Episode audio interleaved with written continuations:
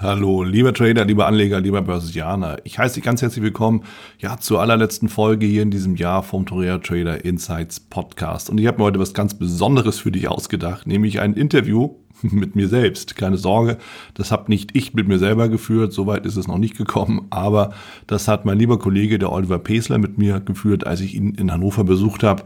Und herausgekommen ist natürlich ein Interview, da geht es um Risikomanagement, da geht es aber auch um Strategien und Taktiken deshalb wünsche ich dir dabei natürlich viel, viel Vergnügen und vor allen Dingen gute Impulse für dein Trading. Bevor wir starten, hier noch der Risikohinweis und Disclaimer. Alles, was ich hier sage, ist natürlich aus meiner persönlichen Sicht der Dinge und weder eine Aufforderung zum Kauf noch zum Verkauf. Wenn du dich dafür entscheidest zu handeln, dann handelst du auf eigenes Risiko und auf eigene Gefahr.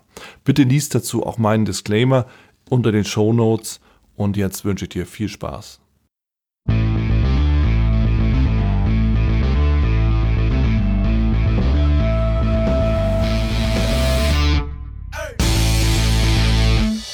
Mein heutiger Interviewgast, Wieland Alt. Es freut mich, dass du hier zu uns nach Hannover gekommen bist und wir uns mal im Besonderen mit dem Thema Risiko und Money Management beschäftigen können. Du hast ja auch ein sehr interessantes Buch geschrieben, Risiko und Money Management und daher ja, finde ich das toll, dass ich dich mal dazu einig befragen kann. Ja. Vielleicht einfach ein bisschen vorstellen, was du sonst so machst. Ich weiß, du hast Volkswirtschaft studiert. Mhm. Wo genau. hast du studiert? An welcher Uni? In Hamburg. In Hamburg, In da, Hamburg. da kommst du ja auch her ja. und bist beim VTAD Regionalmanager dort, also Vereinigung Technischer Analysten. Für genau. diejenigen, die das nicht kennen, kann man natürlich auch einmal im Monat vorbeischauen. Dort werden Vorträge zum Thema ja. technische Analyse gehalten ja. und du organisierst das und ja, wer Lust hat, gerne vorbeischauen. Genau, Hannover oder Hamburg. Ist nicht so weit, genau. genau. Ja. Ähm, ja, du bist Buchautor, hast Aha. nicht nur das eine Buch über Risiko- und Money-Management geschrieben, sondern auch ein zweites Buch, 55 Gründe, Trader zu werden. Ja.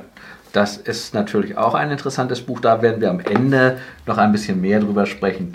Ja. Ähm, und du bist natürlich auch noch Trading Coach, hast eine eigene Trading-Schule, mhm. genau. Torero Trading School. Ja. Und auch da wollen wir dann am Ende noch mal ein bisschen was zu sagen, wie einfach dein Ausbildungsprogramm ist. Gerne. Ja, wie bist du eigentlich zur Börse gekommen? Ja, das ist eine, eine beliebte Frage. Ja, das ist eine beliebte Frage. Das war ja auch eine spannende Frage, weil ja, glaube ich, auch viele, viele Zuschauer oder Zuhörer auch sich damit immer wieder beschäftigen. Und äh, wie es oftmals so ist, ist der Kollege Zufall, der ihn dann letzten Endes zur Börse treibt. Bei mir war es tatsächlich Langeweile. Ich sage es mal ganz offen. Weil ich habe dann irgendwann mal im, im Job ich komme aus dem Vertrieb, aus der Textilbranche und habe da im Showroom auf Kunden gewartet und im Internet gesurft dann bin ich auf so eine Finanzseite gestoßen, ich weiß gar nicht mehr, welche das war. Und da waren irgendwie die Gewinner und Verlierer des Tages aufgelistet. Und da war tatsächlich ein Produkt dabei, es hatte 300% Gewinn. Mhm. An einem Tag. Jetzt mal unter uns, wie kann man da nicht neugierig werden? Ja, das kann ich verstehen. Ja, und dann, beginnt, äh, da dann, ja, dann begann die Reise ne, in den Börsenhandel und da habe ich einfach immer weiter das Ganze eben studiert mir angelesen, angeschaut. Das Produkt, das ich damals angeschaut habe, war irgendwie ein Rolling Turbo. Okay. Den habe ich als erstes dann mal gehandelt und ja, das war scharf, das Teil. Also das war, war schon geil. Aber es gibt natürlich auch andere Produkte und äh, ja, da bin ich dann letzten Endes.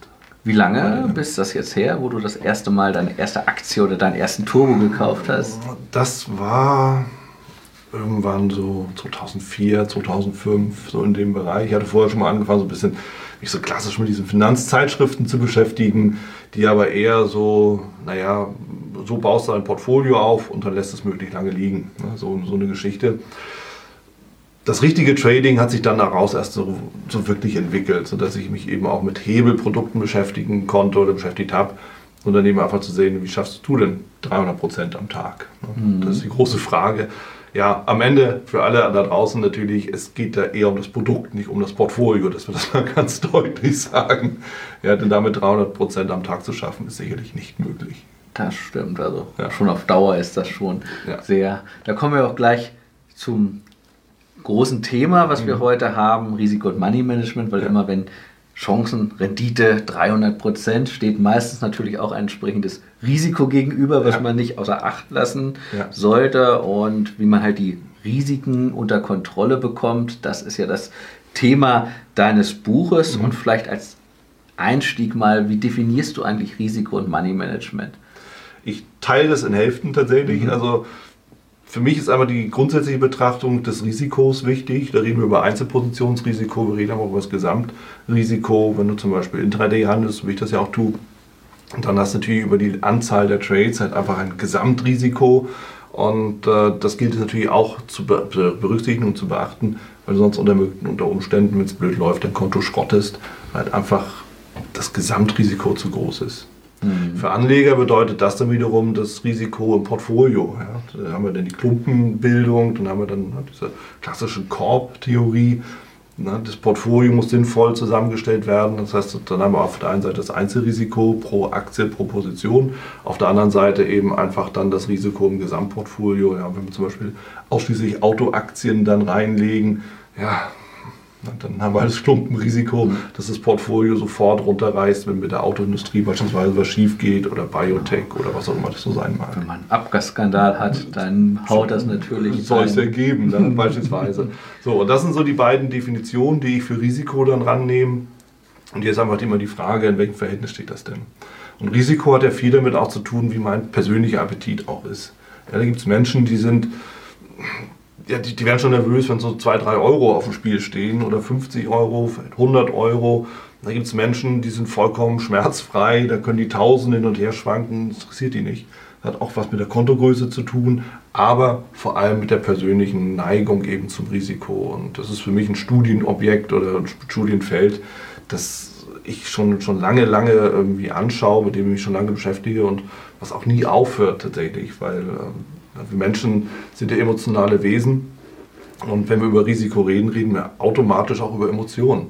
wenn wir uns aber bewusst machen, dass eben Verluste, finanzielle Verluste in der gleichen Gehirnregion verarbeitet werden wie körperliche Schmerzen, mhm. dann können wir uns vorstellen, wie wichtig das Risiko, das, das Management des Risikos auch wirklich ist. Dann, dann wird es irrational im Zweifelsfall und dann teuer.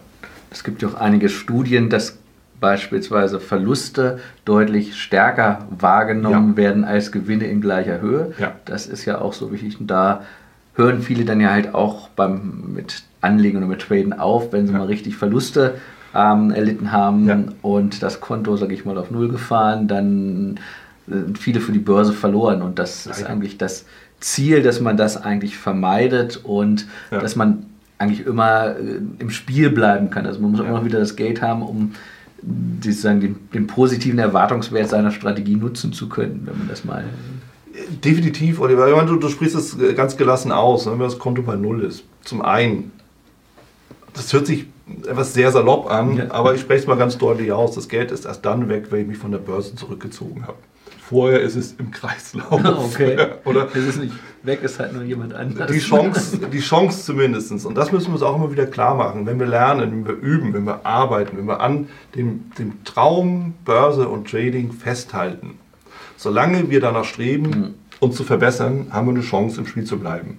Dann ist all das, was weggeht, erstmal Lehrgeld. Punkt. Also so müssen wir es einfach auch sehen. Gerade am Anfang, wir werden nicht drum herum kommen, Verluste zu machen. Das ist mir so gegangen, das wird dir auch so gegangen sein, davon gehe ich jedenfalls mal aus. Wir haben das noch nicht so diskutiert, aber das bleibt nicht aus. Und im Endeffekt, wenn ich aufhöre und sage, oh Mensch, jetzt habe ich aber hier mit der Aktie irgendwie 300 Euro verloren, na, Börse ist halt nichts für mich, dann ist die Kohle weg. Und zwar mhm. unwiderruflich. Geht gar nicht anders, weil ich nicht mehr mitspiele. Wenn ich aber dranbleibe und sage, okay, jetzt habe ich verloren, was bedeutet das denn für mich? Hab, liegt der Fehler an mir selber? Ne? falsche Techniken, falsche Technik zur falschen Zeit, am falschen Markt, all das gibt es ja. Oder liegt es daran, dass ich irgendwie psychologisch nicht damit umgehen kann? Druck, falsche Erwartungen, Angst, Gier, ja, das volle Programm, was ja uns dann auch mhm. wieder ausmacht. Dann habe ich überall Handlungsansätze, mit denen ich arbeiten kann, um im Endeffekt mir diese 300 Euro wieder zurückzuholen. Und ich finde, das ist das Spannende am Börsenhandel, dass ich eben einfach nicht nur über reine Technik gehen kann, sondern eben auch über Selbstverbesserung, Selbstoptimierung dann gehen kann und damit auch wieder eine Kontrolle über den Markt gewinne, beziehungsweise über das Ergebnis. Den Markt kann ich nicht kontrollieren, aber ich kann halt mich kontrollieren und das Risiko. Also für mich halt ist halt immer wichtig, dass ich halt, wenn ich nach festen Regeln anlege, ja. dass ich dann natürlich auch meine Strategie schon im Vorfeld testen kann, ja. bevor ich danach mein Geld ja. anlege, weil dann verliere ich nicht mein Geld, sondern kann schon viele Erfahrungen einfach damit sammeln und weiß eigentlich schon vorher, was nicht funktioniert. Ähm, und die festen Regeln können natürlich ein Stück weit auch meine Emotionen unter Kontrolle halten, ja. wie Gier und Angst. Ja. Ähm, auch gerade ein weiteres Thema, das wir gleich noch ansprechen, Positionsmanagement, dass ja. das eben auch in, die, in das Regelsystem geht, ob man es halt so macht, wie ich es halt mache, dass man alles mechanisch über den Computer laufen lässt oder wie du es halt eher machst, dass man sich einfach ein, ein Regelwerk überlegt und sich dann daran hält und noch Erfahrungen und diskretionäre Dinge mit einbringt. Das sind eigentlich so ähm, die wichtigen Sachen. Man muss einfach ich sag mal, eine Strategie haben, wie man sie dann umsetzt, ist das nächste. Und ja. da sind halt sehr viele Leute immer sehr stark auf den Einstieg fokussiert. Also jeder sucht den, den Superindikator ja. ähm, und da ist es einfach, das Risiko mit Money Management ist halt ein bisschen mehr. Und da kommst du denn sozusagen wieder ins Spiel? Ja, ähm, völlig richtig. Der Superindikator. Und ich meine, klar, wir, wir, leben im Zeitalter der, der Pentium-Prozessoren XYZ. Ja. ja, alles ist schneller, lässt sich wirklich alles irgendwie berechnen. Ja, wenn wir nicht aufpassen, wenn wir passiv zu Bitcoin meinen, so schnell geht das mittlerweile. Aber machen wir uns nichts vor, es ist immer der Faktor Mensch, der damit zusammenhängt. Und ich gebe dir recht, ich brauche sowas wie einen positiven Erwartungswert, alles andere macht keinen Sinn. Also ich muss halt davon ausgehen, dass die Strategie, die ich anwende, mich über einen gewissen Zeitverlauf eher in den Gewinn als in den Verlust mhm. bringt. Mhm. Sonst brauche ich das nicht zu machen, wäre auch oft gesagt was irrational. Aber, und das ist eben der, der Punkt, systematisches Trading oder diskretionäres Trading, ich denke schon, dass es da die Schnittpunkte eben gibt, dass ihr eben wirklich sagt, ja, da habe ich eine Strategie, die erlaubt mir, wenn ich sie immer und immer und immer wieder anwende, mehr Gewinne als Verluste. Mhm. So, das gibt mir zunächst erstmal eine gewisse Sicherheit, dass ich auch auf den Knopf drücke. Dann ist natürlich immer die Frage, was für ein Typ bin ich. Ne? Will ich immer mitreden, so ein bisschen Kontrollfreak, dann muss ich selber Markt bleiben. Das heißt, dann haben wir wieder diese persönliche diskretionäre äh, Komponente. Dann muss ich eben schauen, wie pflege ich, wie manage ich meine Position. Oder bin ich ja derjenige, der eben sagt, ja, ich habe die Statistik, ich habe den Backtest, was soll ich denn groß machen? Ich gehe in den Markt und der Rest macht die Maschine. Genau. Das ist Zeitsparen sozusagen. Ja, es ist, es ist zeitoptimierend. Es ist eine Persönlichkeitsfrage. Ja. Ne? Habe ich Vertrauen da rein? Lasse ich das laufen? Will ich ein Wörtchen mitreden? Ja oder nein? Kann ich damit leben, dass ich nahe dran am Ziel war, das ich irgendwann mal gesteckt hatte und kurz vorher wieder abgebogen bin? Oder gehe ich dann zwischendurch dann doch raus, weil einfach sagt, das sieht mir alles so unklar aus, ich nehme die Kohle mit, Thema erledigt. Das ist eine Frage, die muss jeder Einzelne für sich selbst beantworten. Und deshalb mein, mein Wahlspruch dazu ist immer, dass Trading individuell ist. Es ist hochgradig individuell. Es lässt sich nicht über einen Kamm scheren, es lässt sich nicht von einem zum anderen übertragen, weil du bist so wie du bist, ich bin so wie ich bin. Da gibt es gewisse Schnittchen, mhm. Schnittmengen, ne, klar. Aber gib uns die, die gleiche Situation, die, die, gleiche Idee, wir ganz unterschiedlich handeln. Garantiert. Ja, also was wichtig ist, ist natürlich nur, dass man nicht allzu viel Geld verliert, mhm. ähm, weil das Zurückgewinnen ist oftmals viel schwieriger. Ähm, du ja. hast das ja mal in deinem Buch so schön beschrieben mit der Tabelle des Schreckens. Ja. Ähm, kannst du da genau. ein paar Sachen zu sagen? Ja, ja, das ist auch etwas, wo viele sich keine Gedanken drüber machen. Verlieren gehört dazu.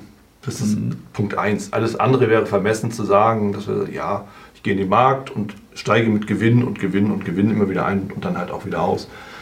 Verluste gehören dazu, wie einatmen und ausatmen. Ja, die Frage ist ja bloß, wie stark atme ich ein und wieder aus. Und äh, die Tabelle des Schreckens gibt im Endeffekt eine Grundidee wieder. Wenn ich irgendwie 5 oder 10 Prozent hinten liege, dann ist es relativ einfach, rein mathematisch da wieder rauszukommen. Und da kommt natürlich auch so die psychologische Komponente damit rein. Wir müssen uns halt immer wieder auch klar machen, dass wir auch handlungsfähig sein müssen. Nicht nur finanziell. Ja, wenn das Konto geschrottet ist, dann kann ich nichts mehr bewegen. Also ja, da geht nichts mehr. Viel wichtiger ist es aber auch noch psychologisch handlungsfähig zu sein. Ja, also wenn das Konto irgendwie weg ist und ich habe es nicht irgendwie alles da reingelegt, was ich meinem ganzen Leben jemals hätte erwirtschaften können, sondern na, vielleicht ein Teil meiner Ersparnisse, nehmen wir mal die typischen 5.000 oder 10.000 Euro, dann behaupte ich mal, kann ich die in einem gewissen Zeitverlauf anderweitig wieder zurückerwirtschaften und von mir aus normal reingehen in den Markt und normal daran gehen an das Thema. Wichtig dabei ist aber, dass ich psychologisch handlungsfähig bin. Bedeutet, wenn ich so einen mitbekommen habe, dass ich eben sage, ich kann nicht mehr, ich will das nicht mehr, ich ziehe mich aus dem Markt zurück, dann ist eben, das hatten wir am Anfang, das Spiel mhm. verloren. Heißt also, wir dürfen es nicht zulassen, dass wir in einen Verlustbetrag reinkommen, der uns lähmt, emotional lähmt, mhm. wo wir einfach nicht mehr in der Lage sind, auf den Knopf zu drücken, eine, einen Trade einzugehen. So, und jetzt können wir beides mal zusammenbringen. Tabelle des Schreckens ist ja rein mathematisch. Ja, wenn ich 5% oder 10% verliere, bei 10% muss ich 10 1,1, ne, irgendwie 11 wieder zurückholen. Das ist nicht so wahnsinnig dramatisch. Das lässt sich machen. Auch im Zeitverlauf ist das durchaus realistisch. Vielleicht nicht von heute auf morgen, aber in einem doch relativ kurzfristigen Zeitraum zu sehen, im Gesamtverlauf der Trading-Karriere ist das machbar. Kein Ding. Wenn wir aber weiter runtergehen, ja, wenn wir zum Beispiel überlegen, dann haben wir 50% Verlust, muss das Konto verdoppeln. Ja. Zack. Punkt. Das ist schon schwierig. Die Frage dabei ist, wenn ich das Konto wirklich verdoppeln kann, warum mache ich es nicht gleich? Warum dann um der Umweg über die 50 Prozent, um vielleicht zu zeigen, was ich so drauf habe, aber irgendwie unsinnig. Ja. Ja. Also Ziel muss es halt sein, Gewinne, äh, Gewinne möglichst klein halten, würde ich jetzt sagen, ist genau umgekehrt. Verluste ja. möglichst klein genau. halten und Gewinne laufen lassen. Das ist ja. halt so die, wo man das einfach mal in den, als Börsenspruch zusammenfassen könnte. Also ja. Das, und das möglichst häufig zu wiederholen, das ist ja, so die Trading-Frequenz, die ja. auch noch ein bisschen äh, spielt. Ähm, eine Möglichkeit, dass man jetzt nicht zu viel Verlust auf einen Schlag macht, ist natürlich Diversifikation. Das ist ja auch ein Thema im Risikomanagement, würde ich also eher zum Risikomanagement als zum Money-Management äh, zählen. In dem, Sinne, in dem Portfolio. Man soll nicht alle Eier in einen Korb legen ja. oder nicht alles auf eine Karte setzen. Das sind ja, ja, schon Sprüche, wie sie hier eben aus einer Alterslogik schon entstammen. So ja. soll man eben nicht sein ganzes Geld auf eine Aktie beispielsweise setzen, sondern einfach eine grundlegende Basisdiversifikation haben. Ähm, das ist wahrscheinlich auch Thema in deinem Buch gewesen. Ja, auch. Das der Punkt ist, den du da ansprichst, ist ja eigentlich wie Ernährung. Ja? Wenn du die ganze Zeit immer nur, ein, eine Sorte Nahrungsmittel ja. zu dir nimmst, dann wird dein Körper dir das halt irgendwann übel nehmen. Genau, ja. Egal welches Nahrungsmittel das sein mag. Eine einzige Aktie dann zu nehmen und alles darauf zu setzen, hat viel mit Verzweiflung zu tun. Ja, bedeutet, ich muss jetzt mit dieser Aktie, die muss es bringen. Genau. Das ist als Anleger eher schwierig im Daytrading, Intraday, werden wir es oft erleben, dass halt äh, Trader halt eine Handvoll, wenn überhaupt, an Titeln beobachten und die rauf und mhm. runter handeln. Ganz anderer Schnack.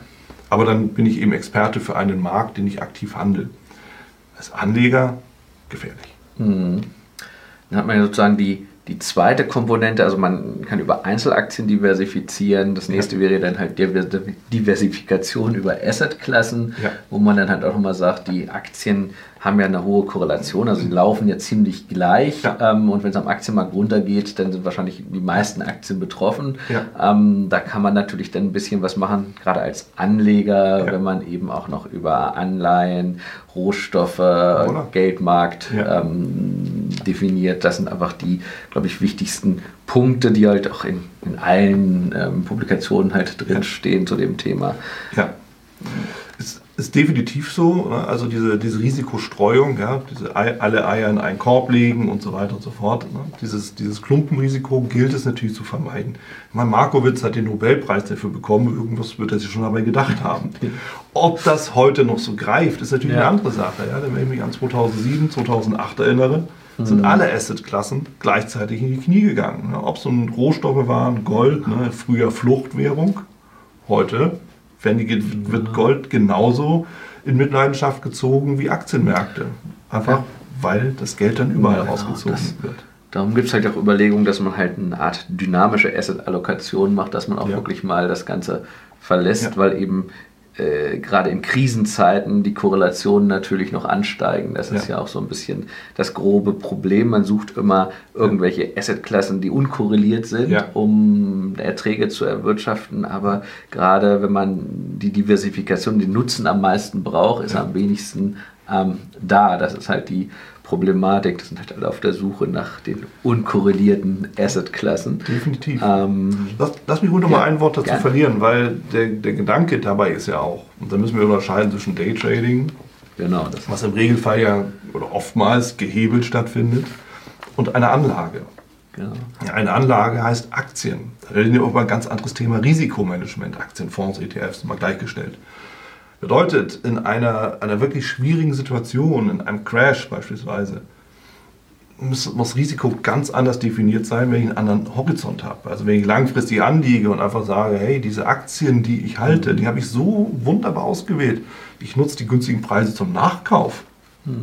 Das ist eine ganz andere Geschichte, als wenn ich intraday im DAX Futures meinetwegen unterwegs bin und sage, ich nutze die günstigen Preise zum Nachkauf. Tödlich. Mhm. Im Regelfall. Und äh, da muss eine ganz klare Unterscheidung gegeben werden. Deshalb dieses Thema, alle Assets werden in Mitleidenschaft gezogen, muss immer wieder von Fall zu Fall geprüft werden, indem die Frage beantwortet wird, was will ich damit? Mhm. Will ich halten, Dividendenstrategie und Co.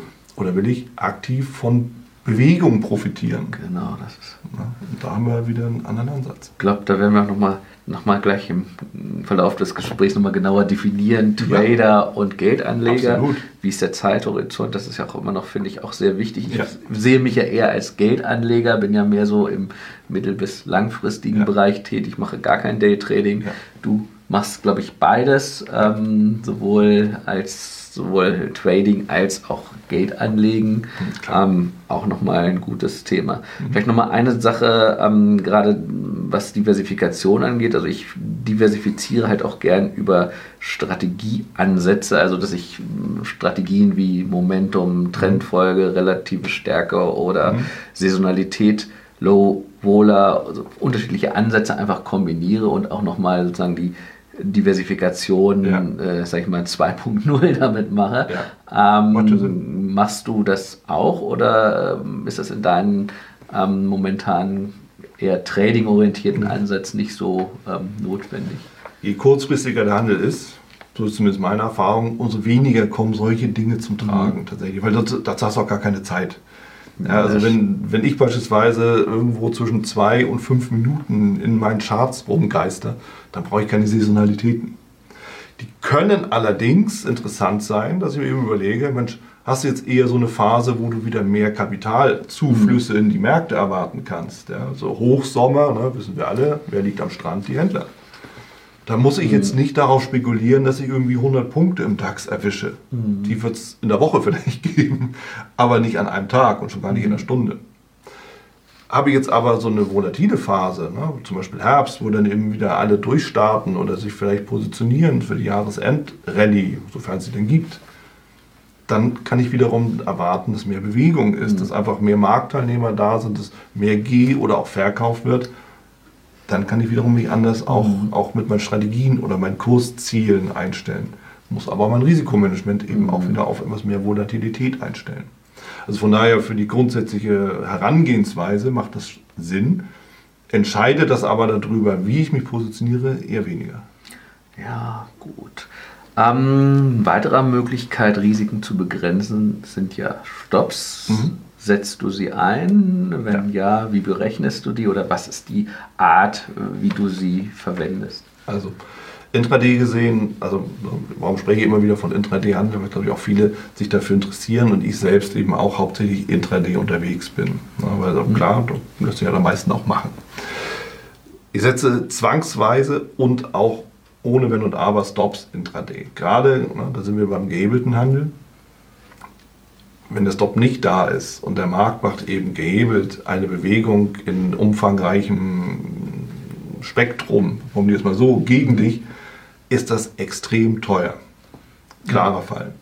Als Anleger wiederum, da haben wir wieder eben, hast eine Aktie, ein harter Stop und diese Erfahrung haben sicherlich auch viele gemacht, wird gerne mal gerissen, nur um dann wieder die ursprüngliche Bewegung aufzunehmen. Das sind dann so diese beliebten Kerzen, die einen kleinen Körper, große, äh, großen Docht oder große Lunte haben und wo dann alle Anleger sagen, verdammt nochmal, warum habe ich den Stop gesetzt? Das heißt, hier gilt es etwas anders daran zu gehen. Aber ist halt eine andere Geschichte. Jo, ähm, Stops sind ja auch, sage ich mal, fürs Positionsmanagement oder für die mhm. Positionsgrößenbestimmung wichtig. Ja.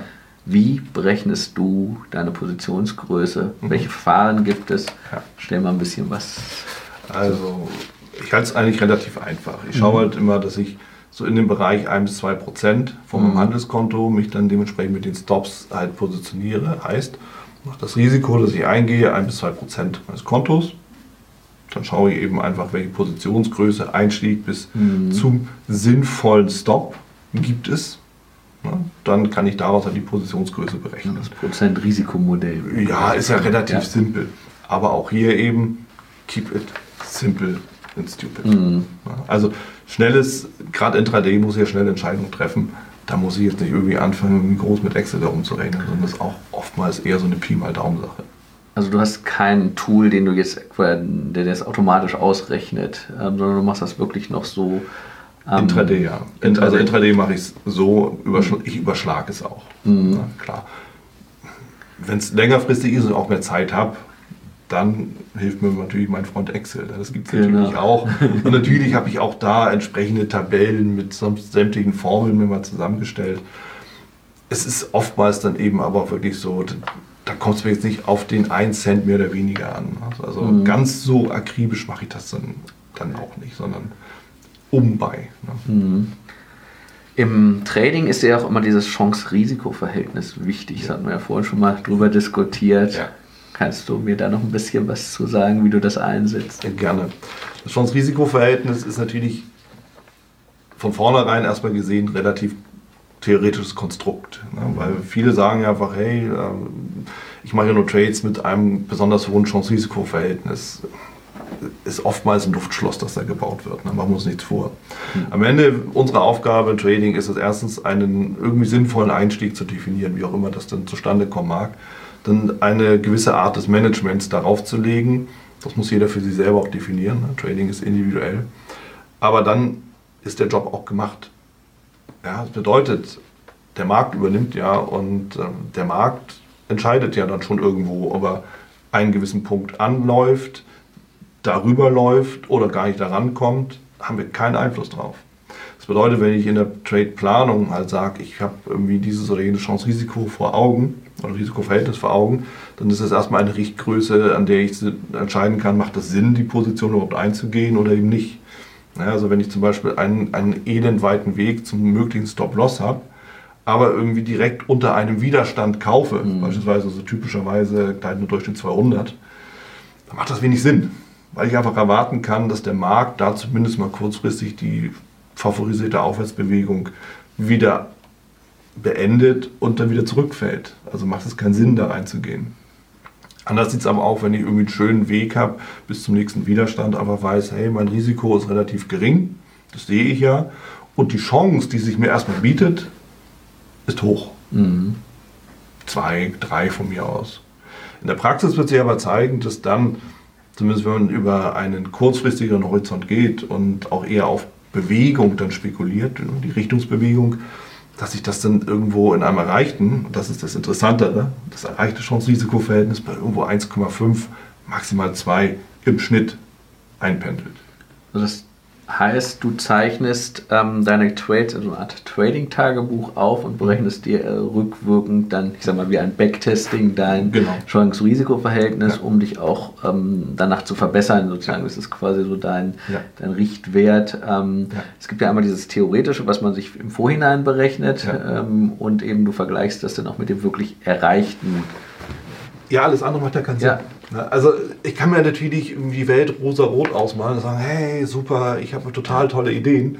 Nur wenn, die, wenn der Markt das nicht umsetzt, dann habe ich zwar tolle Ideen, ich verdiene bloß kein Geld damit. Mhm.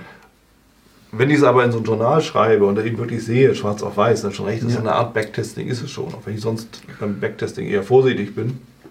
Hat mich auch im Vorgespräch ja besprochen, können wir nachher nochmal weiter erläutern. Aber so im Grundsatz, ich kriege halt eine Idee davon, was lässt sich eigentlich in normalen Phasen, nämlich denen, in denen ich handle, das ist für mhm. mich dann normal, ne, klar, was lässt sich überhaupt am Markt erreichen? Genau. Und wenn ich mir sage, ich wollte eigentlich immer ein Chance-Risiko-Verhältnis von 4 oder 5 oder was weiß ich haben und stelle dann aber nachher fest, im Schnitt habe ich ein Chance-Risiko-Verhältnis von 1,5, 6, sowas in dem Dreh, dann hat das eine ganz, ganz wertvolle mhm. Information für mich. Mhm. Bedeutet nämlich, dass ich auch Trades bewusst mitnehmen kann, die mir nur dieses Chance-Risiko-Verhältnis bieten.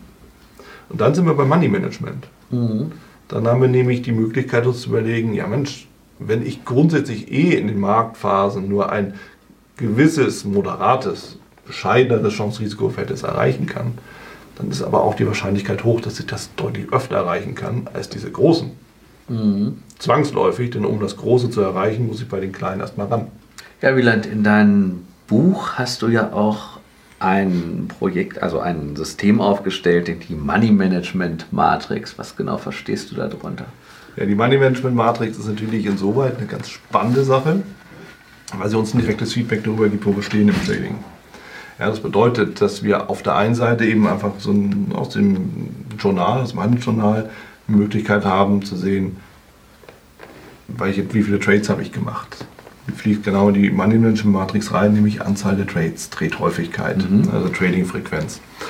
Wir haben aber auch die Möglichkeit zu sehen, ne, Chance-Risiko-Verhältnis erzielt wie viel habe ich riskiert, wie viel habe ich gewonnen. Gehört natürlich beides da rein, ergibt dann entsprechend das, was ich auch dabei rausgekriegt habe im Verhältnis. Mhm. Und das kann sehr, sehr erhellend sein, weil eben gerade dadurch, durch dieses ähm, erzielte Chance-Risiko-Verhältnis, mal die Karten auf den Tisch gelegt werden und äh, die Frage auch beantwortet wird, wie viel ist eigentlich möglich in den Phasen, in den Zeiten, in denen ich handle.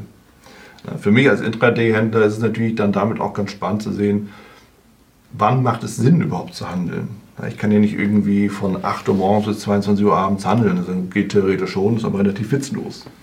So, wenn ich aber sehe, dass ich zum Beispiel das beste Chance-Risiko-Verhältnis erzielt, so, ähm, so zwischen 15.30 Uhr, eröffnete US-Märkte und 17 Uhr bekomme, und davor und danach ist es irgendwie so, eher geht so, dann ist es doch für mich unter Zeitmanagement-Aspekten ja auch mal ganz spannend zu sagen, dann handle ich eben nur da. Mhm. Da kriege ich das beste Ergebnis, da ist am meisten Bewegung, da funktionieren die Strategien. Und dann habe ich auch das höchste erzielte Chance-Risiko-Verhältnis. Gehört mit in die Money Management Matrix rein. Da haben wir schon zwei Komponenten. Das Chance-Risiko-Verhältnis erzielt, die Trading-Frequenz und natürlich auch das Risiko selbst. Steckt zwar in dem Chance-Risiko-Verhältnis drin, aber auch das hilft nochmal. So, und was jetzt im Endeffekt noch fehlt, ist die Trefferquote. Mhm. Auch das lässt sich durch das Journal relativ leicht auch rausarbeiten. Ne, ich sehe eben einfach, habe ich 50, 60, 70, 40, 30 Prozent Trefferquote. Das wird sich dann ja zeigen. Die Idee damit ist, dass wir hier als Trader einen ganz klaren Ansatz bekommen, wo wir Verbesserungsmöglichkeiten haben. So, das heißt, Selbstcoaching als Trader, wie willst du es sonst mhm. machen? Wenn ich sehe, dass ich zum Beispiel ein gutes erzieltes Chance-Risiko-Verhältnis habe, also ein hohes, sagen wir mal 1,8, 2, 2,5, aber nur eine Trefferhäufigkeit von 30 Prozent habe, dann mag ich damit vielleicht Geld verdienen. Das macht aber nicht wahnsinnig viel Spaß. Ne? Das heißt, ich kriege in 70 Prozent aller Fälle was auf die Finger. Muss man mögen. Meins wäre es nicht. Das muss man dazu ganz klar sagen. So, und da sind wir wieder beim individuellen Teil.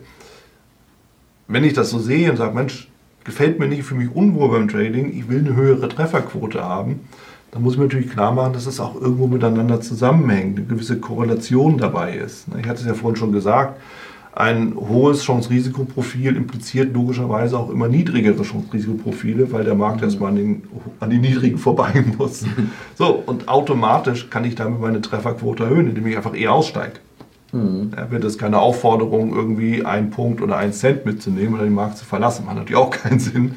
Aber irgendwo ein Chance-Risiko-Verhältnis von 1,5, 2,0 im Durchschnitt ist exzellent. Denn was in dem Buch herauskommt, und das ist das, was wirklich viele, viele Trader auch in meinen Vorträgen überrascht, wenn ich eine total moderate Statistik habe, 50% Trefferquote, ein erzieltes Chance-Risiko-Verhältnis im Schnitt von 1,5, ein Risiko von 1% vom Handelskonto und, nehmen wir mal beliebig, eine Trading-Frequenz von 100 im Jahr, 100 Trades im Jahr. Da denken dann schlafen mir die Füße ein. Aber es kommt dabei rum. 25% Rendite. Und das ist das, was viele sich nicht bewusst machen, dass sie eben einfach mit relativ moderaten Ansätzen eben wirklich exzellente Ergebnisse erreichen können. Das heißt, dieses wilde Rumgezocke und Hin- und Hergespringe und so ist gar nicht notwendig, wenn ich mir erstmal überlege, wo stehe ich, wie kann ich mich verbessern. So, und ich setze noch einen oben drauf. Wenn ich mir nämlich auch bewusst mache, dass ich in all den Dingen ja drehen kann.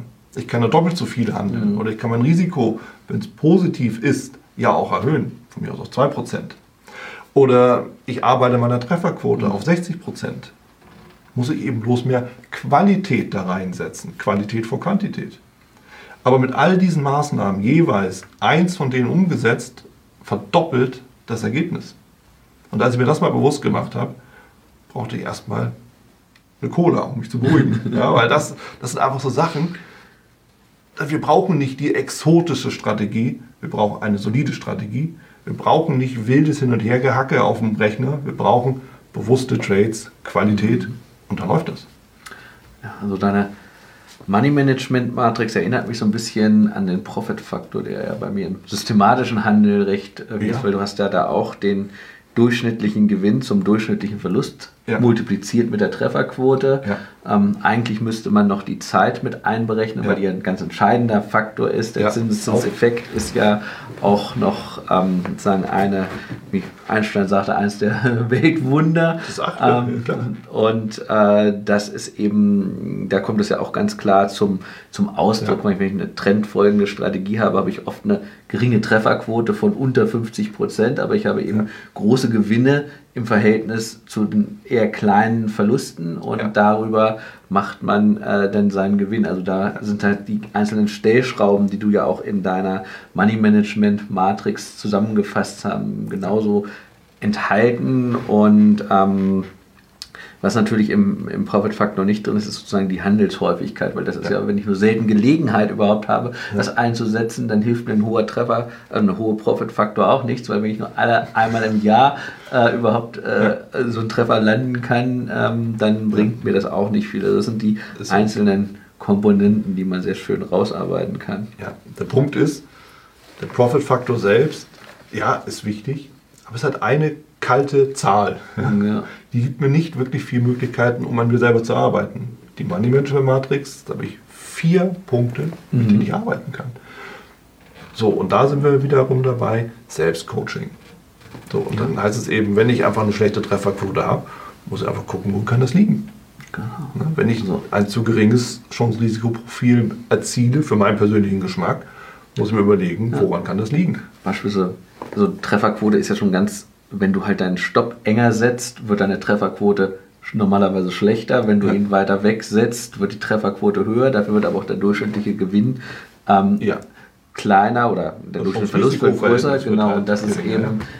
man muss halt erkennen, dass das alles Einfluss hat. Man, man, kann nicht an einer Stelle schrauben, also meist hat man ähm, sowohl Vor- als auch noch Nachteile in dem Sinne und man muss einfach ein ausgewogenes ja, Maß an allen genau. Bereichen bekommen. Genau.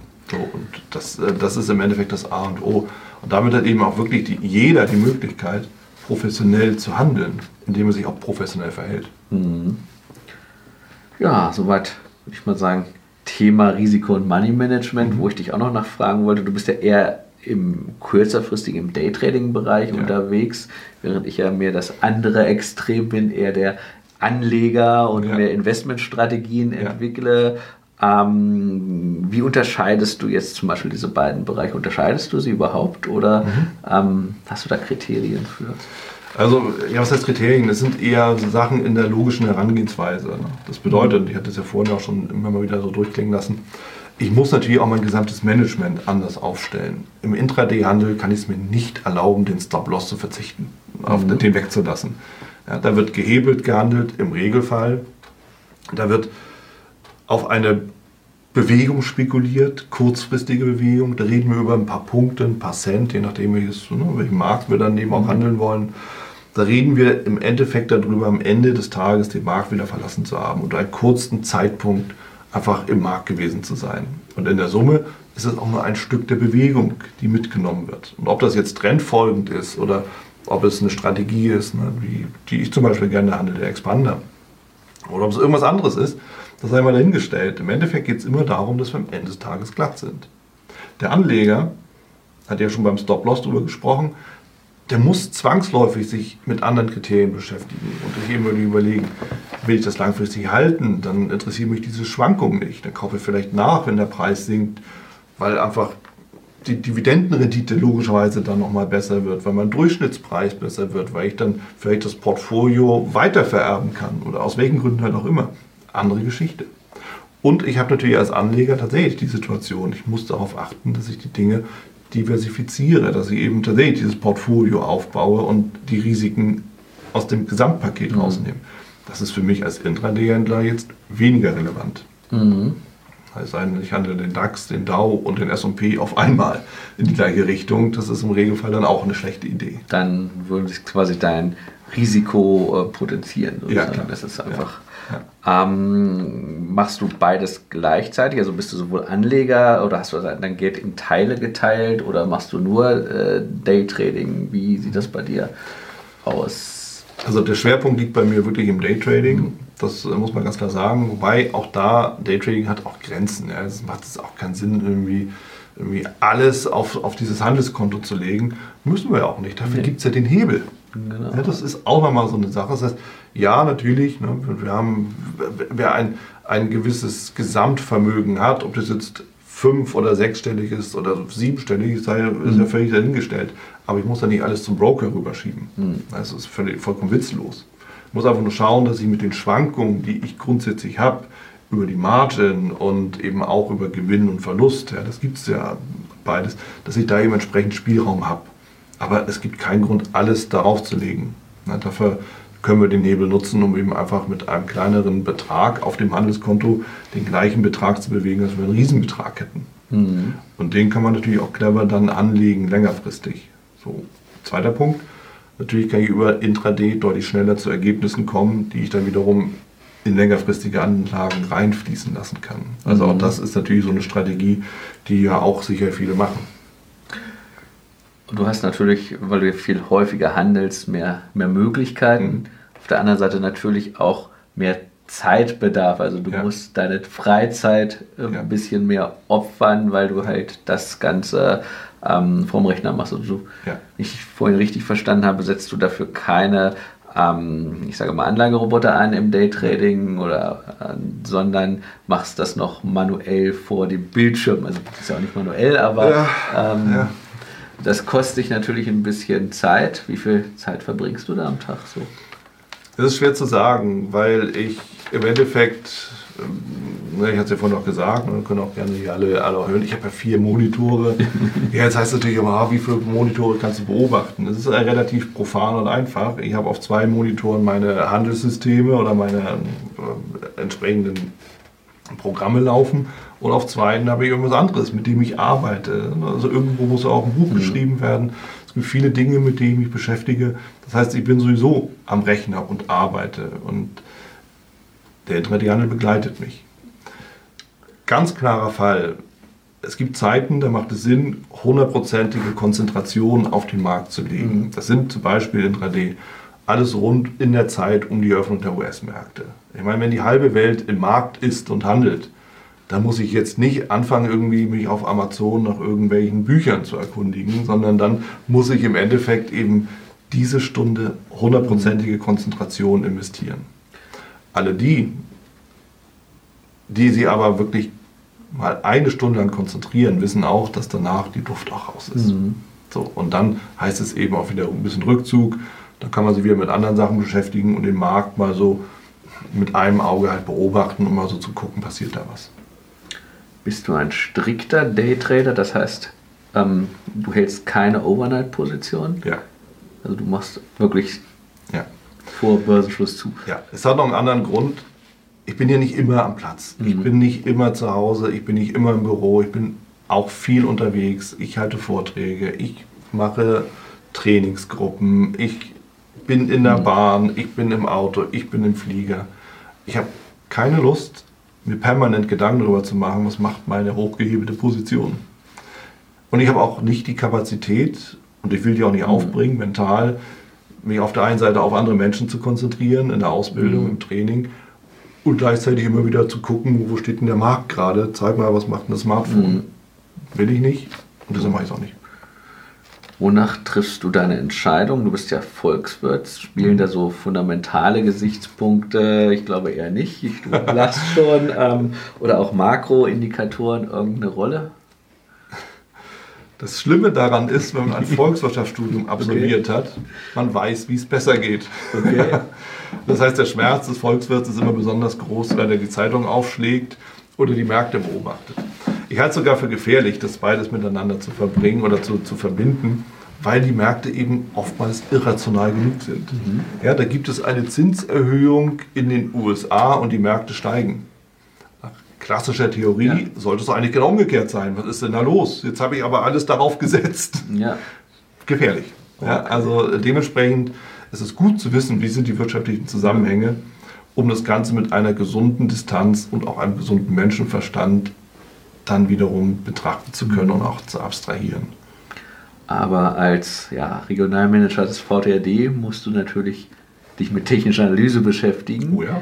Was sind da denn deine ja, Hauptpunkte? Welche Verfahren setzt du aus dem Bereich der Technikanalyse ein? Mhm. Also es steht und fällt mit der Dow-Theorie. Mhm. Ja, also die, die Definition der Trendfolge oder der, die Entstehung der Trends macht natürlich das A und O. Also ohne das brauchen wir uns, glaube ich, nicht mit charttechnischer Analyse zu unterhalten. Was ich aber in dem Zusammenhang besonders wichtig finde, und äh, ich glaube, das werden auch viele bestätigen können, sind die Candlesticks. Mhm. Es hat einen einfachen Hintergrund. Candlesticks ist für mich so, als ob ich ein Stück weit den Vorhang mal annehme und gucke, was ist hinter der Bühne eigentlich los. Wie geht es den Marktakteuren, also den Marktteilnehmern? Welche Emotionen haben die? Ja, also ein kurzer Kerzenkörper und ein langer, langer, langer unterer Docht oder Lunte vielmehr, ein ne, unterer Schatten, zeigt mir, dass alle die, die unten irgendwie verkauft haben, richtig Schmerzen haben. Mhm. Sie haben entweder schon Verluste, die sie realisieren mussten, sitzen auf Verlusten, mit denen sie sich jetzt irgendwie beschäftigen müssen und sind irgendwann zu einer gewissen Handlung gezwungen. Und das kann ich eben nur über die Candlesticks rauskriegen. Und das ist das Schöne daran. Das setzt du ja auch bei deiner Strategie ein. Du hast die Expander-Strategie ja. entwickelt ja. in Kombination mit Bollinger-Bändern. Vielleicht sagst du im, im ersten Schritt noch mal ein bisschen, was genau Bollinger Bänder sind, dass ja. das auch jeder auf dem gleichen Kenntnisstand ist. Und dann erklär doch mal deine Expander-Strategie. Bollinger Bänder sind im Endeffekt auch auf Statistik aufgebaut. Ja, das ist eigentlich relativ einfach in der Definition. Was interessieren viele Trader? Ist der Preis, den der Markt gerade aufweist, ist der im Verhältnis zu dem Durchschnitt hoch oder niedrig? So, das heißt, wir haben mhm. erstmal so einen gleitenden Durchschnitt da in den Bollinger Bändern und das ist ganz einfach gehalten. Das ist nämlich der einfache gleitende Durchschnitt 20. Das heißt, die, der Durchschnittswert der letzten 20 Kurse, zack. Mhm. Also easy. Ja, auch hier wieder simple. Ja, keep it simple and stupid. Was John Bollinger gemacht hat 1983, er hat einfach auf diesen gleitenden Durchschnitt 20 eine Standardabweichung gelegt von plus und minus 2, also drüber und drunter. Mhm. Und was interessant daran ist, an dieser Standardabweichung können wir sehen, wie einfach diese, diese Bänder, so nennen sich das dann, einfach die Kurse umschließt. Und hat das getestet, müssen wir nicht mehr machen, hat er gemacht. Zwar, äh, rund 90 Prozent, also na, aufgerundet, 90 Prozent aller Kurse sind in den Bändern drin. Und das hat mich zu einer ganz speziellen Überlegung halt auch bewegt. Das heißt nämlich im Umkehrschluss, dass diese Kurse, diese 10 Prozent, die außerhalb der Bänder sind, im Endeffekt statistisch Ausreißer sind. Heißt hohes Korrekturpotenzial. Jetzt bin ich auch so ein Mensch, ich schwimme nicht immer mit dem Strom. Also bist eher gegen den Trend orientiert. Ja. So äh, gibt es halt auch. Ja? Also ich suche immer eigene Wege, ich versuche halt immer so ein bisschen andere Wege auch zu gehen als andere. Ne, das mag man positiv, negativ bewerten oder auch gar nicht. Das ist halt einfach so, wie es ist. So, aber das hat mich natürlich angesprochen, weil es nämlich bedeutet, dass die Masse in eine Richtung gelaufen ist, aber langsam eben einfach ermüdet. Mhm. So, und wenn eine Bewegung so stark gelaufen ist, dass sie aus den Bändern rausgeht, dann hat das einen ganz klaren logischen Schluss. Sie wird irgendwann wieder zurückkehren in die Bänder. So, jetzt haben wir dieses Konzept der Mean Reversion, also die, die Rückkehr an den Durchschnittspreis. Preise tendieren zum Durchschnitt. Das ist erwiesen, das zeigt sich eben nicht nur an den Märkten, das zeigt sich eigentlich überall. Ja, und das heißt, wenn der Markt so weit gelaufen ist, ob nun nach oben oder nach unten, spielt auch gar keine Rolle, ist die Wahrscheinlichkeit hoch, dass er irgendwann wieder zurückkommen wird. Und zwar hauptsächlich gerne in den Bereich des Durchschnitts, gleich im Durchschnitt 20. Und jeder, der sich Bollinger Bänder mal anschaut, wird feststellen, dass das oftmals auch so ist. Jetzt stellt sich für mich natürlich die Frage, und da kommen eben die Candlesticks ins genau. Spiel, wie kann ich denn diese Information oder diese Grundidee auch wirklich greifbar machen. Denn nur einfach zu wissen, ja klar, irgendwann wird es zum Rücklauf kommen, ist ja alles ganz gut und schön. Ist ja auch gerade die Problematik, wenn die auf den Bändern nach unten laufen. Das Ja, versuchst du ja gerade mit den Kerzen jetzt noch rauszuholen. Ja, natürlich, klar. Dann gibt es natürlich welche, die sagen, oh, jetzt sind die rausgegangen, jetzt gehe ich mal mit dem Trend und folge halt dem Markt. Das geht ja auch. Das ist ja eher meine Methode. Ich bin ja eher der Trendfolger. So sind wir halt genau entgegengesetzt Ja. äh, orientiert. Aber irgendjemanden müssen wir sie auch verkaufen oder kaufen. Genau. Ja? Also von irgendeinem, und so entstehen Preise im Übrigen. Ja. Weil zwei Leute eine unterschiedliche Meinung haben und jeder hält es für eine gute Idee. Genau. Das ist halt so. Und im Endeffekt, wann wirst du denn unruhig? Wenn du den, diese Bewegung verfolgst und auf einmal feststellst, na, meinetwegen nehmen wir mal ne, so- eine Abwärtsbewegung, der Markt wird abverkauft, alle sagen sich super, da gehe ich mal short und schön rein. Und auf einmal, ne, der Markt fällt aus den Bollinger Bändern, rät die Momentum und Dynamik und auf einmal wird der Markt wieder gekauft. Und es bildet sich eine Hammerkerze aus. Also kleiner Kerzenkörper, lange untere Lunte, lange unterer Schatten, dann mindestens das Doppelte vom Körper. Wie geht's dir denn dann? Ja, mir geht es natürlich nicht ganz so gut. Ich hoffe natürlich Ja. immer, dass es so weitergeht. Aber ich habe ja meine festen Regeln Ja. und ich halte mich an meine Regeln. So wie andere auch. So. Genau. Und vielleicht haben andere ja die Regel, dass sie sagen, naja, wenn so ein Hammer dann da entsteht und ich im Verlust bin oder vielleicht sehe, wie meine Gewinne von den Short-Positionen abschmelzen, ich schaue mir das mal an, und zwar genau so lange, bis das Hoch vom Hammer übernommen wird. Was sagt das nämlich? Das ist eine klassische Wende. Das eine Trendwende ist, haben wir dahingestellt, aber es ist eine Umkehr, es ist eine Umkehrkerze. Punkt. So, und jetzt haben wir das, und äh, das wurde auch statistisch erwiesen, 60% der Hammerkerze, zumindest in gewissen Märkten, schafft es weiter.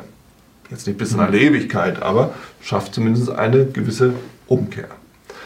Und jetzt können wir mal eins und eins zusammenzählen. Wir haben also den Hammer mit einer 60-prozentigen Eintrittswahrscheinlichkeit. Gleiche gilt für den Shooting Star, also wenn ich dann von der anderen Seite komme. Und wir haben diese statistische Wahrscheinlichkeit und auch die Idee, dass die Kurse, die rausgehen zu, aus den Bändern, aus den Bollinger Bändern, dass die Ausreißer sind mit einer hohen Korrekturwahrscheinlichkeit. So, wenn wir jetzt aber beides zusammenführen und eben sagen, ja, da haben wir die Korrekturwahrscheinlichkeit und wir sehen, der Markt korrigiert bereits, dann möchte ich mal sagen, Dann ist das dein Einstieg. dann habe ich doch da eine hohe Chance, dass das Ganze eben auch stattfindet und dann bin ich dabei. Und wo setzt du dann deinen Stopp? unterhalb der Kerzenformation. Unterhalb. Also für mich spielen die Kerzen die wesentliche Rolle, um zu sehen, der Markt nimmt die Idee auf. Die Frage ist ja bloß, wie weit geht's? Ne? Das weiß man aber nie. So, aber ich weiß eben auch, wenn diese Kerzenformation rausgenommen wird, wenn die nicht gültig ist, dann bin ich mit meiner Idee natürlich auch falsch. Dann gibt es auch keinen Grund mehr drin zu sein. Und wo steigst du wieder aus? Hast du ein Kursziel oder ein, hast du einen Indikator, worüber du rausgehst? Der Indikator ist und bleibt das Bollinger Band.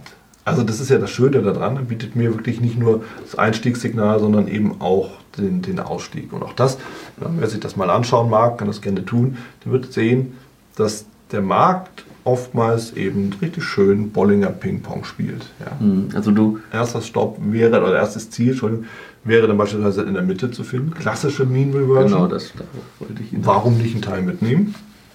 Und der zweite Punkt wäre dann am anderen Ende des Bollinger Bands, also ne, das andere äußere Ende. Und oftmals kommt es auch dazu.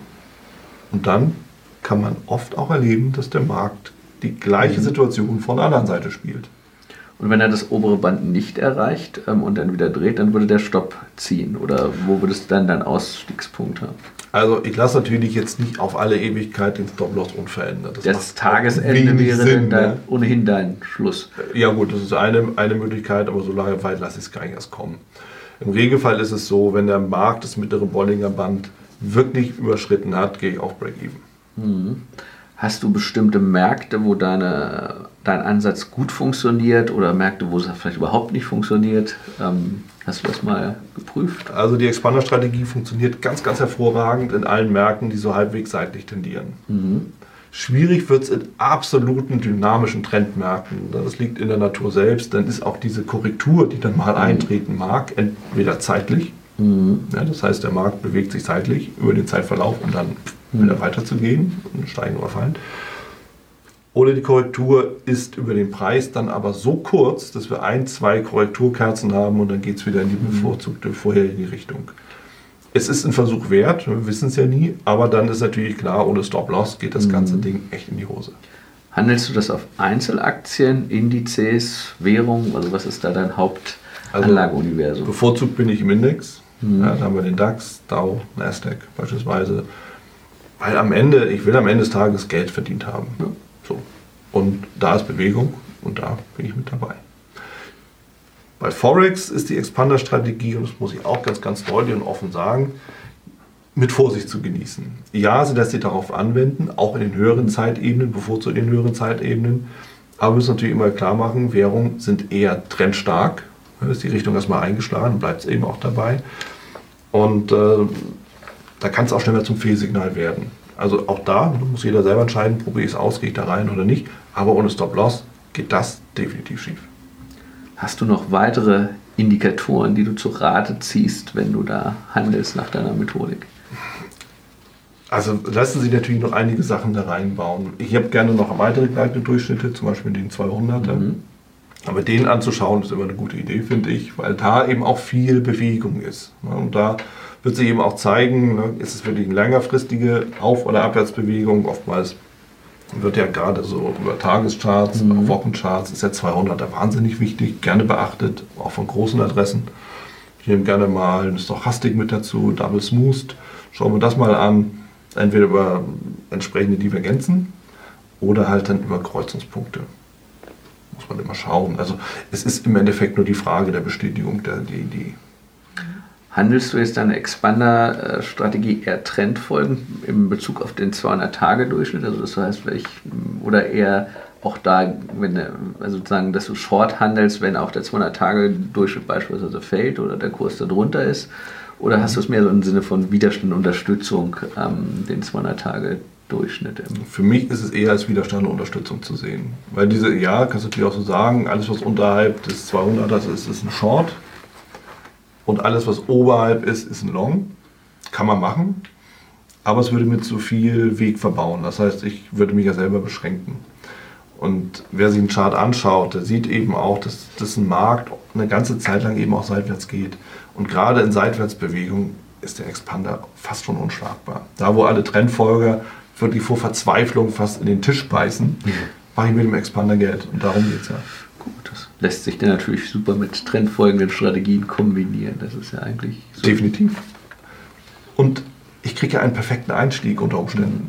Ja, ich bin ja ganz früh in einer Bewegung mit dabei. Und wenn eben tatsächlich der Markt dann einen Trend ausarbeitet über höhere Hochs und Tiefs oder umgekehrt, ne, tiefere Hochs und tiefere Tiefs, dann steht es mir ja frei, das System abzuschalten mhm. und trendfolgend weiter zu begleiten. Das ist ja meine eigene Entscheidung. Ja, Wieland, es freut mich ja immer, wenn ich auch einen Buchautor hier bei mir mal im Interview habe. Und wir haben ja hier auch dein Buch und darum möchte ich die Gelegenheit nutzen, dass du einfach mal erzählst, was besonders wichtig an deinem Buch ist und ja, was du eigentlich den Leser damit ähm, verdeutlichen möchtest. Vielleicht erstmal zu deinem Buch Risiko und Money Management. Ja. Das ist ja, glaube ich, das, was mich auch persönlich am meisten interessiert hat. Mhm. Und ja, sag doch mal, was waren deine Kernaussagen in dem Buch? Gerne.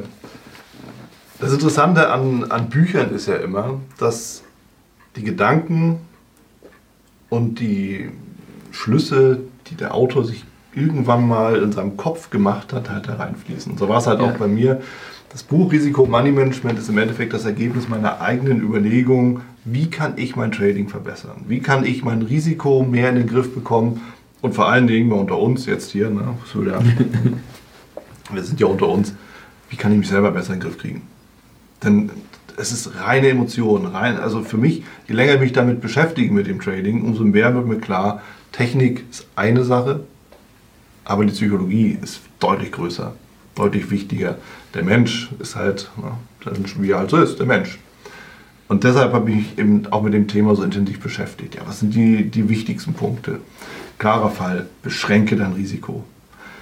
Achte darauf, dass du immer handlungsfähig bist.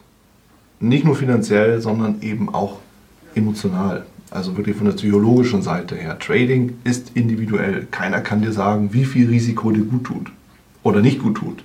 Ob das jetzt 1% ist, 2, 0,275 oder was weiß ich. Der Moment, wo du selber unruhig wirst und anfängst in deinem Trade rumzufummeln, ist der Moment, wo dein Risiko zu groß ist. Punkt. Das ist essentiell. Bedeutet eben, egal was andere machen, es gilt nicht für dich. Du musst eben immer schauen, was machst du? Womit fühlst du dich wohl?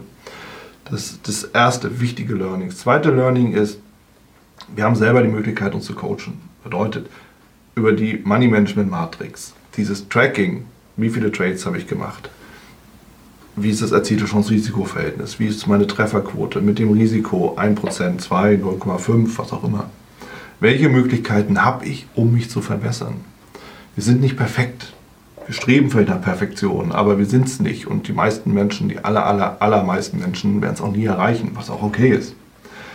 Aber wir müssen halt Möglichkeiten finden, um uns zu verbessern. Und mit der Money Management Matrix haben wir das. Wir haben einfach die Möglichkeit zu überlegen, wie kann ich das denn schaffen, meine Trefferquote zu erhöhen? Wie kann ich es schaffen, mein Chance-Risiko-Verhältnis, das Erreichte, zu verändern, zu verbessern?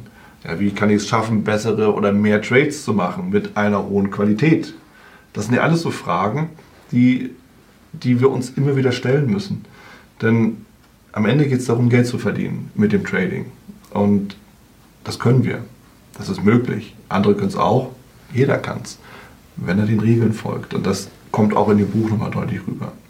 Was ich zusätzlich noch reingebracht habe, sind solche Fragen wie, wie setze ich denn den Stop-Loss richtig? Ich habe mich damit so ein paar Ideen dann auch beschäftigt.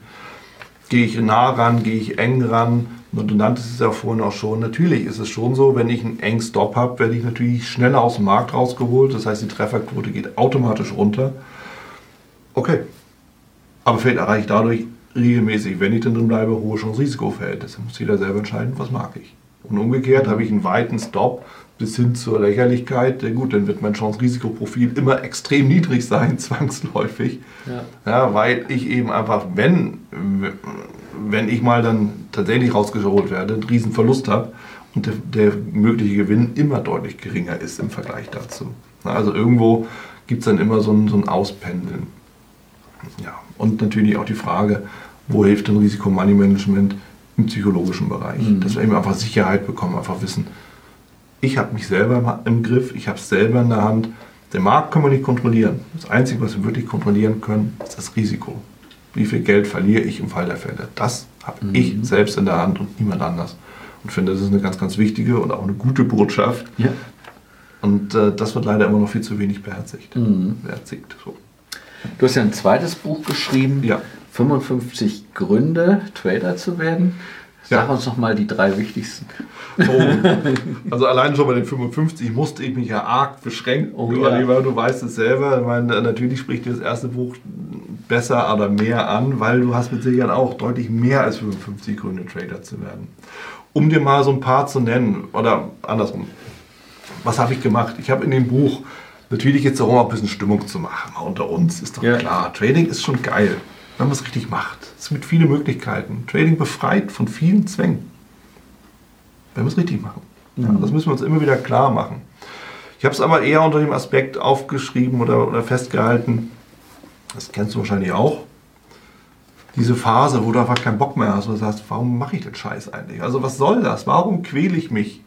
Warum nehme ich all die Verluste in Kauf, wenn ich irgendwie alternativ einen anderen Job machen könnte? Was soll das? 55 Gründe, um weiter dran zu bleiben. Das ist die Idee. Gut. Welche sind das, die Top 3? Spontan. Ich bin ein Mensch, der sucht Freiheit. Das ist ein hohes Motiv von mir. Und wo sonst lässt sich finanzielle Freiheit leichter, besser, nachhaltiger, länger und vor allen Dingen ortsunabhängig, zweiter Grund, erwirtschaften als mit Trading. In welcher Form auch immer, langfristig, kurzfristig, völlig egal. Aber die Möglichkeiten, die einfach da drin stecken, werden von vielen noch gar nicht wirklich gesehen. Ja, es ist ein Job, am Ende ist es ein Beruf, den wir machen, aber dieser Beruf gibt uns vollkommene Freiheit. Finde ich so dermaßen mhm. wichtig und ist so ein, ein großes Motiv auch, dass es sich immer lohnt, wirklich auch nochmal zu überlegen, nochmal an sich zu arbeiten, um eben dieses, diesen Traum und dieses Ziel auch zu erreichen. Und der dritte Punkt, wir sind halt auch nicht weisungsgebunden. Hat wieder mit Freiheit zu tun. Ja. Am Ende lässt es immer daran bringen.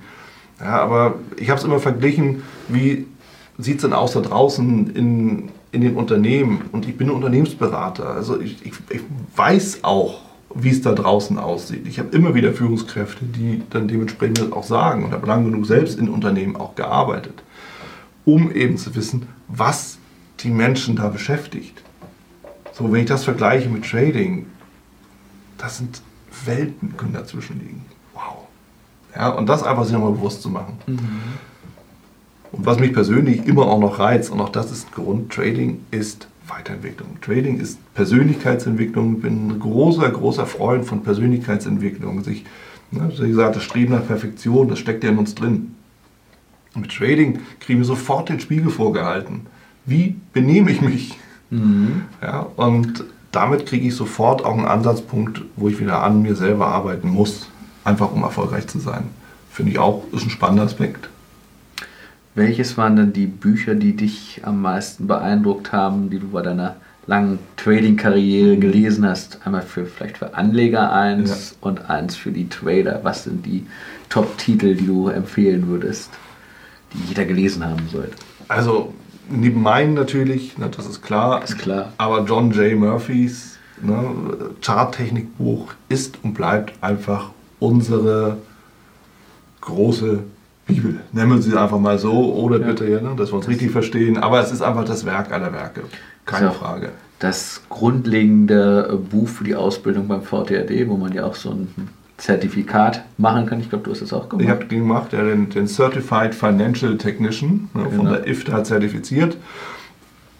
Da ist schon Anspruch hinter, ne? keine Frage. Und äh, der John J. Murphy, Murphy legt dafür auch den Grundstein. Er ist wahnsinnig wichtig. Candlesticks, Steve Neeson. Eins der Bücher, ne? da gibt es eine ganze Reihe am Ende. Ne? Das ist aber, mhm. ne? Also eins der Bücher, wahnsinnig wichtig. Und ich persönlich bin auch ein großer Fan von Oliver Velez. Mhm. Eins der Bücher, ne, die meisten sind ja auch nur auf amerikanisch erschienen, also in Amerika. Aber der Klassiker Tools and Tactics of a Master Trader ist immer noch wahnsinnig spannend, gerade wenn es darum geht, Intraday-Handel zu betreiben, gerade wenn es auch darum geht, mal sich über Bewegungshandel zu informieren. Und äh, was mir da besonders gut gefällt, ist eben auch die Leichtigkeit der Definition von, von Candlesticks. Da geht es eben nicht darum, ob es jetzt ein Harami oder ob es jetzt irgendwie ein Bullish, Bearish, ein Goldfinger oder sonst was ist, sondern da wird einfach ganz klargestellt, hey, diese Kerze hat folgende Aussage und das musst du dann machen. Du machst ja selber auch ein Ausbildungsprogramm. Du hast ja die ja. Torero Trader School. Wie bist du eigentlich auf den Namen gekommen? Das würde mich mal interessieren. Und ja. wie läuft das bei dir so ab, wenn jemand sagt, okay, ich würde jetzt gern beim Wieland in die Lehre gehen. Genau, also hier ist er ja, der Bulle. Und das ist eigentlich auch die Idee.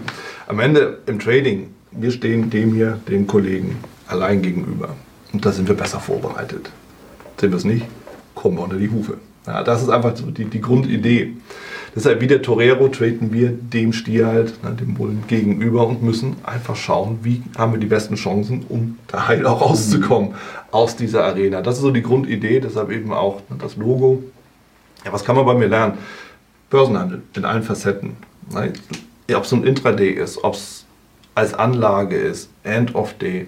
Am Ende die Grundideen sind immer gleich. Ja, wir reden über charttechnische Analyse, wir reden ein Stück weit auch über fundamentale Punkte, also was muss man eben grundsätzlich wissen. Wir reden aber auch wahnsinnig viel über Management, Selbstmanagement, Risikomanagement, Moneymanagement. Psychologie kommt da rein, großer, großer Block auch da. Ne? Wahrnehmung beispielsweise. Warum sehe ich eigentlich immer nur die Chancen, die es nicht gibt? Oder warum sehe ich immer nur die Risiken, die es vielleicht auch gar nicht gibt? Das hat Gründe. Wir reden aber auch über Organisation, Selbstorganisation, Tradingplan das Trading Journal, über das wir auch gesprochen haben. All diese Dinge sind in so einer Ausbildung dann mit drin. Ich habe eine große Ausbildung, ne, heißt Torero Trader, ne, dann dementsprechend.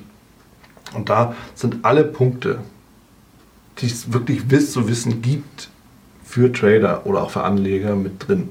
Das heißt, auch ohne Vorkenntnisse von der Pike auf starten wir dann diese Ausbildung und am Ende soll ein Teilnehmer in der Lage sein, selber analysieren zu können, selber eben auch Entscheidungen treffen zu können, das Management zu beherrschen und vor allen Dingen auch die Tricks und Kniffe zu kennen, die auch der Markt drauf hat, um sie natürlich auch in die Irre zu führen. Also all das können die Menschen bei mir lernen. Macht ihr das in Einzelseminaren oder in Einzelcoaching oder das Seminare, mhm. Videos? Wie, wie, wie, wie machst du das? Wie ist das? Alles. Alles. Alles. Gut. Im Endeffekt, wir leben im digitalen Zeitalter. Natürlich gibt es da auch den Videokurs. Der Toreo Trader hat gute 24 Stunden. Das Meine Herren. sollte man sich nicht besser an einem Tag anschauen. Das geht auch nicht. Ich habe das immer sukzessive freigeschaltet um eben einfach das Ganze auch stückweise auch verdaulich ne, und äh, umsetzbar dann auch zu halten. Dafür gibt es ein Handbuch, das nochmal, und das dritte Buch dann beispielsweise, okay. das aber nicht im Handel erhältlich ist, sondern es sind all die Folien und äh, die bekommen dann die Teilnehmer auch dann dementsprechend mhm. als Buch schön und kann man dann auch ins Regal stellen, da sind all die ganzen Punkte mit drin. Es sind mindestens 20 Strategien, die ich da auch mit in der Ausbildung dabei habe. Die gibt es natürlich auch dann live das sind dann gute fünf Tage, fünf Tage, wo wir es dann zusammen sehen, wo wir das Ganze eben auch wirklich aber mit Power durchgehen.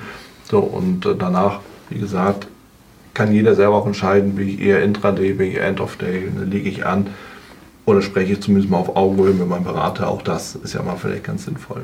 Da gibst du dann auch Hilfestellung, dass der sozusagen der Anleger sich selbst erkennt, in welchem ja. Bereich er ja. eher eingeordnet ist, weil es ist ja oft schwierig, das auch selbst zu erkennen. Ja. Ähm, da ja. Das ist halt also ich habe auch die Möglichkeit, einen Persönlichkeitstest zu machen und da habe ich auch eine Zertifizierung. Ne? Kann man auch mal alles so machen. Also das geht. Ne? Also wenn da wirklich jemand den Wunsch hat, gerne können wir auch darüber sprechen, ne? was so eigentlich das Persönlichkeits- oder Stärkenprofil dann dementsprechend ist. Ja, man muss ja halt selber seinen Weg finden, was ja. für einen das der beste Weg ist. Das war es auch schon wieder hier im Torero Trader Insights Podcast. Ich freue mich, dass du dabei warst und ich wünsche dir natürlich viel Erfolg bei der Umsetzung der Impulse denn äh, wenn wir über Impulse sprechen, dann heißt es natürlich auch für dich, dass du überlegen musst, wie kann ich das in meine persönliche Praxis am besten auch umsetzen, adaptieren und dabei halt eben alles Gute, viel Erfolg. Wenn dir der Podcast gefällt, dann teile ihn auf jeden Fall mit deinen Freunden, Bekannten und all denen, ne, von denen du weißt, dass sie sich für Börsenhandel und Trading interessieren. Hinterlass mir gerne auch eine Bewertung oder schick mir eine E-Mail, wenn du mit mir in Kontakt treten möchtest. Folge mir auf Facebook und vergiss nicht den Newsletter zu abonnieren der Torero Trader School, um eben immer auf dem aktuellen Stand der Dinge zu sein, was Veranstaltungen, Ausbildung, Schulung, Vorträge oder auch neue Artikel angeht. In dem Sinne freue ich mich aufs nächste Mal gemeinsam mit dir, wünsche dir viel Erfolg, alles Gute, bis zum nächsten Mal bei Torero Trader Insights, dein Wieland Alt.